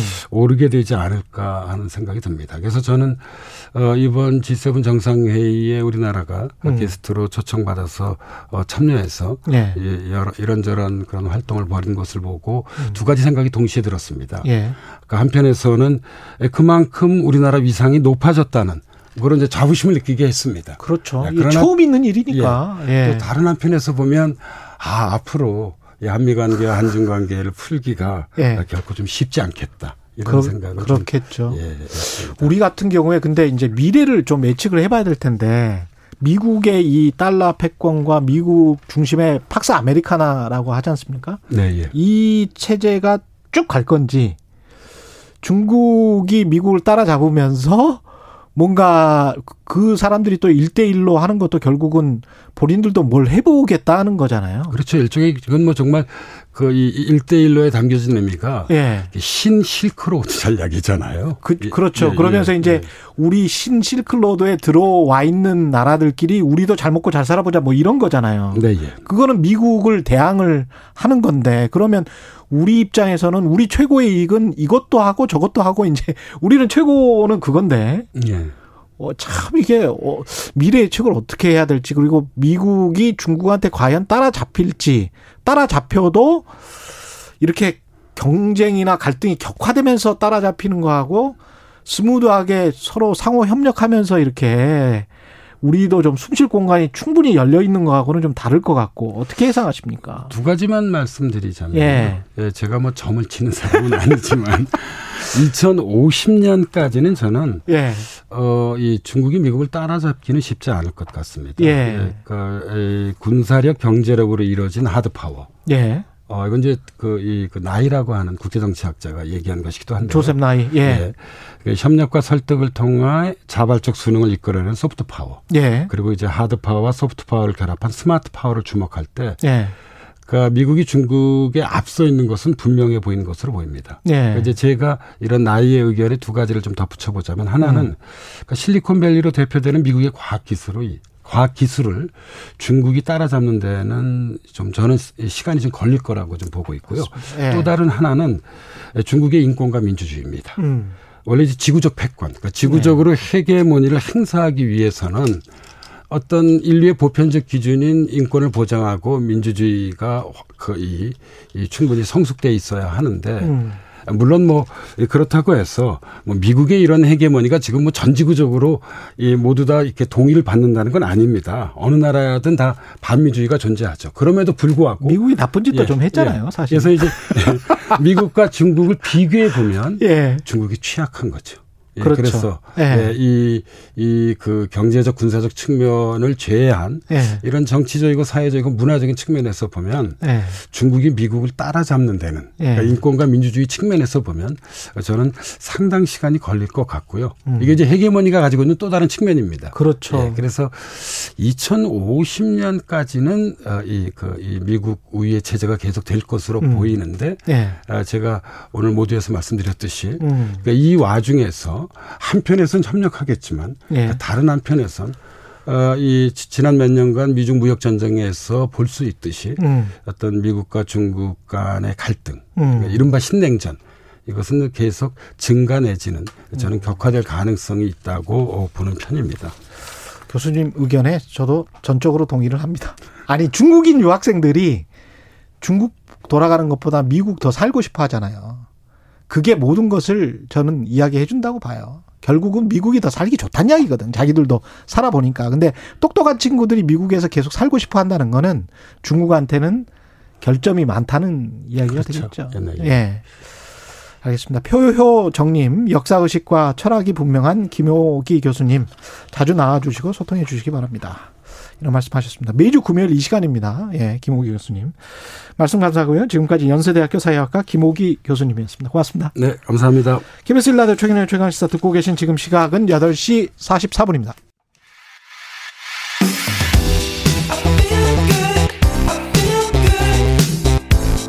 세상에 이익이 되는 방송 최경영의 최강 시사 네. 다음 달 7월 20일인데요. 아마존 창업자 제프 베조스가 우주로 출발합니다. 자신과 동생 포함해서 모두 4명이 New Shepard라는 우주선을 타고 New Shepard, 네, New Shepard라는 우주선을 타고 민간 우주 관광 시대 문을 여는데요. 야, 이런 시절이 오는군요. 이런 네. 시절이 옵니다. 예. 천문학자인 이강환 박사님 나와 계십니다. 안녕하세요. 네, 안녕하세요. 어우, 이게 이름도 뭐 New Shepard 네. 뭔가 좀 성경적인 것 같기도 네, 하고 그 우주 비행사 앨런 셰퍼드라는 사람이 있는데 예. 네, 그 사람의 이름 그 사람의 이름을 딴 네네. 거군요. 아, 이게 민간인들이 이렇게 간다는 게 참 믿기지가 않는데 일단 돈은 여행에 드는 비용이 2,800만 달러면 네. 300억이 좀 넘, 넘는데 이건 뭐 일반 사람으로서는 상상하기 힘든 액수고 네. 근데 이제 그 그분들의 영역에서는 어떻게 생각이 드나요? 뭐 300억 원이 넘는 걸 비싸지 않다고 말할 수 있는 사람은 없을 것 같고요. 예. 네, 그런데 이제 이게 아무래도 실제 비용이 이 정도로 되진 않습니다. 아, 어, 그래요? 그동안 실제로 사실 우주 관광이 이게 처음이 아니고 예. 그 러시아에서 그 소유주 우주선으로 음. 그 국제 우주 정거장에 사람을 10일 정도 보내는 이런 관광 상품이 10년 전에 있었거든요. 민간인을 네네 민간인을. 예. 그때 비용이 대략 이 정도였거든요. 아, 예, 그렇군요. 그건 근데 이제 국제 우주 정거장이고 10일간 있고 그러니까 내용면으로는 훨씬 더 좋은데 또 낫네. 예. 이거는 그러니까 이게 뉴- 지금 비싼 거라고 볼 수 있죠. 그 New Shepard는 뭐 얼마나 있는 거예요, 우주에? 어, 10여 분 정도 있습니다. 10여 아니 미르에서 그 한 10일 있으면 거기 그 호텔 숙식 제공되는 거 아닙니까? 쉽게 뭐 말해. 그런 셈이죠. 예, 근데 10분 있고 300억이면 아무래도 이게 이제 그 제프 베조스와 같이 가기 때문에 아. 예, 그런 의미 때문에 예. 이 경매로 결정이 되다 보니까 그렇겠습니다. 또. 제프 베조스라는 또 천재적인 사업과 같이 가는 또는 그런 의미가 있겠네요. 네네. 근데 이, 이 우주 여행사들 보면 굉장한 어떤 훈련을 받아야 되고 그- 그런 걸로 많이 나오잖아요. 네. 이거는 괜찮습니까? 이건 뭐그 만일에 국제 우주 정거장까지 간다면 훈련을 받아야 됩니다. 그런데 이제 지금 이 비행은 예. 말씀드린 대로 10분 정도 음. 그냥 올라갔다가 다시 내려오는 수준입니다. 아 올라갔다 네. 그냥 내려오는 그러면 네, 지구 네. 보고 오는 그런 건가요? 잠깐 보고 오는 거죠. 지구는 그때 뭐 날씨 여부에 따라서 지구를 잘 못 볼 수 있다 이런 건 아니죠. 지구는 꼭 볼 수 있는 거죠. 어, 구름을 볼 수 있겠죠. 날씨가 흐리면. 아 이게 높이 올라가는 높이가 예. 지금 올라가는 건 100km 정도거든요. 잘못하면 그러니까 구름만 볼 수도 있어요. 네, 100km가 딱 그 우주에 경계되는 지점입니다. 그래서 거기까지 올라갔다가 몇 분 동안 그 무중력 상태를 체험하고 다시 내려오는. 아니 그러면 비행기 타고 구름만 보는 거하고 무슨 예 네, 그 지구의 공면은 볼 수 있습니다. 지구의 공면 네, 정도. 지구가 아, 이게 둥글구나. 날씨가 전체- 정말 좋으면 네. 지구 전체 우리가 뭐 영화에서 본 것 같은 그런 거를 볼 수가 있습니까? 전체 모습을 한눈에 볼 수는 없고요. 아 그것도 아니에요? 네.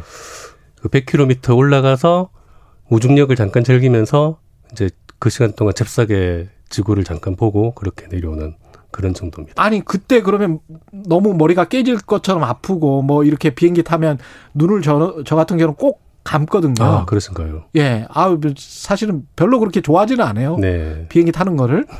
근데 이렇게 저 같은 사람은 절대 안 되겠네. 그 그죠? 네, 비행기 타는 것과 크게 차이는 없을 수도 있고요. 예. 어, 그리고 이제 올라갔다가 다시 자유낙하로 떨어지기 때문에 예. 비행기보다는 훨씬 더 스릴이 있을 겁니다. 그래요. 야, 역시 뭐 근데 300억? 예. 이게 어떤 의미가 있을까요? 다른 그 이게 우주를 민간인이 볼 수 있다. 네. 이거 말고 어떤 다른 어떤 의미가 있을 것 같은데요. 일단 우주로 나간다는 것 자체가 꿈인 사람이 굉장히 많고요. 예. 네, 그러다 보니까 이 비슷한 관광 상품이 지금 여기 말고도 다른 데가 하고 있거든요. 음. 예를 들어서 이제 Virgin Galactic 같은 데에서 Virgin? 네. 그 리차드 브랜슨? 네네네. 그 이상한 사람요? 네, 그렇죠.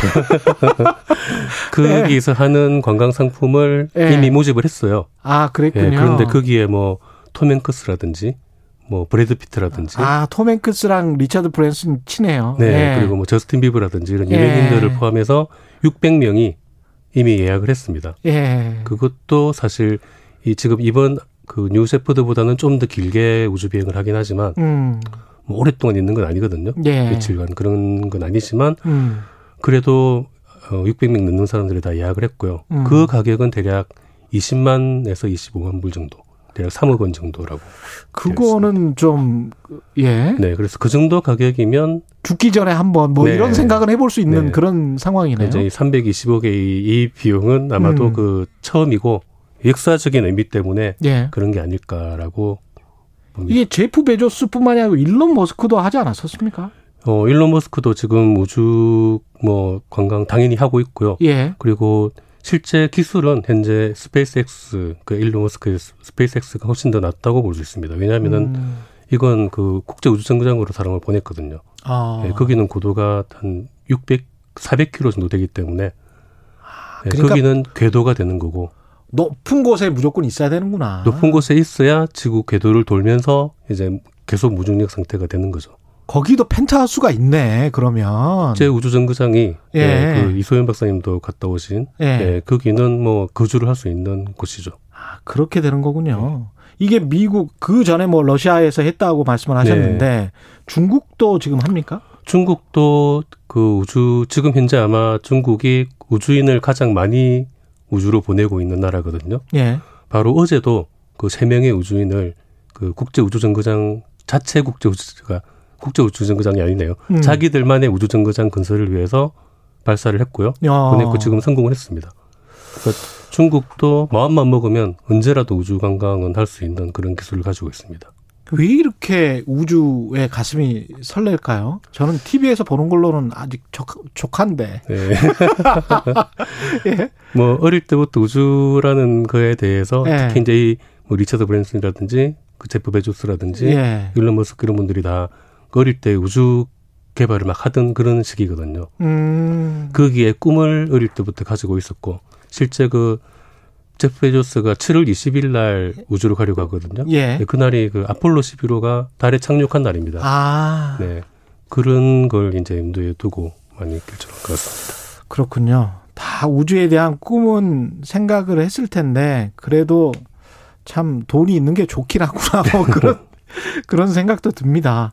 근데 우리나라는 이런 기술 뭐 국가에서 하는 것도 지금 인공위성 자체적으로 만들기가 힘든데 네. 이거는 우리는 어느 정도인가요? 기술이? 그 우리나라는 사실 이 우주 쪽에서는 아직 많이 뒤쳐져 있다는 그렇죠. 게 사실이고요. 예. 네, 아마 이게 지금 해외에서 이런 우주 쪽이 많이 발전하는 게 국가가 음. 주도하는 것도 있지만 민간이 네. 많이 주도를 하고 있거든요. 그렇죠. 예. 그러니까 민간이 주도를 해야 좀 더 과감한 계획이나 이제 진도를 나가는 것도 음. 더 나갈 수 있거든요. 음. 그러니까 예를 들어서 그 일론 머스크 같은 경우는 화성에 사람을 보내겠다. 이게 목적이고, 예. 예, 제프 베조스도 달에다가 기지를 건설하겠다. 어. 그리고 뭐 리처드 브랜슨은 말 그대로 많은 사람에게 우주 관광을 시켜주겠다.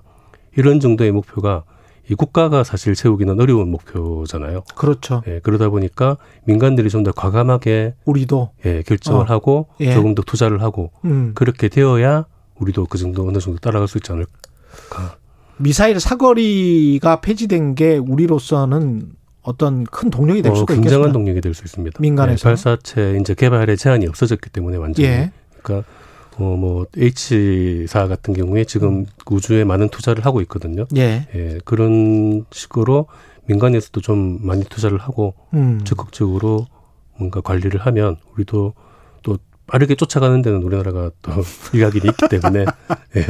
근데 제프 베조스나 일론 머스크 같은 이런 사람들이 단지 꿈 때문에 어렸을 때 꿈 때문에 이거를 했을 거다. 그거는 아닌 것 같고 네. 이 세계적인 기업가들인데 네. 뭔가 상업적인 이유가 있을 것 같거든요. 뭐 당연히 상업적인 이유도 있을 거고요. 예. 예, 그리고 실제로 상업적으로도 굉장히 가치가 높다라고 지금 보고 있습니다. 근데 이렇게 소수의 사람들이 이렇게 관광에서는 그거 가지고는 돈이 안 될 것 같고. 그걸로는 안 될 거고요. 예. 이제 좀 더 우주로 나가게 되면은 음. 우주에는 많은 자원들도 있고 예를 들어서 아. 소행성이나 달 같은 데는 지구에는 굉장히 귀한 자원들이 많이 있는 경우가 있고 그리고 그 자체가 목적일 수도 있지만 예. 이 우주로 나가고 다시 돌아오고 뭐 이런 과정 자체가 굉장한 기술을 필요로 합니다. 어떤 어떤 기술이 필요하죠? 어, 일단 뭐 로켓 같은 경우가 아까 말씀하신 발사체 같은 발사체. 예, 그런 게 필요하고 예. 우주로 나가게 되면 또 이제 여러 가지 과학 실험들도 할 수 있고 음. 예를 들어서 뭐 자세 제어라든지 혹시 통신이라든지 이런 아. 부분들이 모두 다 극한 상황에서 이루어지게 되거든요. 중력 때문에 무중력이기도 예. 하고 예. 우주 환경 자체가 굉장히 극한 환경이고 우주로 음. 나가시면 뭐 그냥 무중력이고 공기가 없는 정도다라고 생각할 수 있는데 음. 실제로는 우주에서 강한 입자들도 많이 날아오거든요. 우주 아. 방사선 같은 것도 많이 있고 아. 예, 그런 것들을 다 극복하면서 이제 뭔가를 해- 일을 해내야 되기 때문에 옷, 소재, 금속 뭐 네. 다다 관련 모든. 예, 모든 면이 다 최첨단 기술을 동원을 해야지 따라갈 수 있는 아. 예, 그런 내용입니다. 그러니까 먹는 것 같은 경우 식품 같은 경우는 어떻습니까? 마찬가지죠. 식품도 뭐 우주로 가져가기 위해서는 이 지상 정도의 그러니까 그 준비를 굉장히 잘 해- 해서 나가야 되는. 예. 예를 들어서 우주의 균이 나가는 것도 굉장히 위험하기 때문에 예. 예, 그런 것도 준비를 많이 해야 되고 이 300억 내고 10분 타시는 분들은 혹시 뭐 비행기에서 왜 first class 같은 경우는 뭐 이렇게 와인도 주고 뭐 이러는데 이분 같은 경우는 뭐 뭐가 있나요? 그 아마 국제 우주정거장 정도까지 가는 예. 우주 비행이라면은 그런 게 있을 것 같은데 예. 지금 이거는 그냥 몇분몇 갔다 오는 분, 거라서 예. 네, 아마 뭐 드실 여유가 없을 겁니다. 아, 뭐 이렇게 서비스 받고 그럴 사람도 없고 네, 승무원도 없고 아참 그, 예, 네 맞습니다. 이 뉴세퍼드는 무인 그 우주선입니다. 그래요? 조종사도 없습니다. 그러면 이네 분만 그냥 가는 네, 거예요? 네 분만 올라가서 캡슐을 타고 올라가서 이제 그 로켓은 한 7, 80km 정도에 분리가 됩니다. 아, 무섭지 되고, 않나? 예, 캡슐만 쭉 위로 100km를 넘어서 올라갔다가 예. 다시 떨어지는 거거든요. 아, 그래서 한 번 딱 보고 예, 보고 그냥 다시 떨어져 지다가 이제 한 낙하선을 펴고 떨어지는 겁니다. 10분 있다가 예, 그총 시간이 대략 10여 분 정도 됩니다. 왜 하지? 예. 대단하신 분들입니다. 네, 이런 뭔가 그뭐 외하지라는 걸 하는 게 이분들의 그렇죠. 힘이라고 봅니다. 네, 박사님은 하실 겁니까? 사- 어, 돈 있으면? 돈 있으면 외하지라는 생각을 저도 알겠습니다. 지금까지 천문학자 이강한 박사였습니다. 고맙습니다. 네, 고맙습니다. 네, 6월 18일 금요일 KBS 라디오 최경련 최강시사 오늘은 여기까지고요. 저는 KBS 최경련 기자였습니다. 고맙습니다.